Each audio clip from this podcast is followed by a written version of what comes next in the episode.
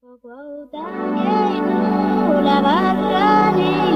voz en este no poder salirse las cosas de mi mirada.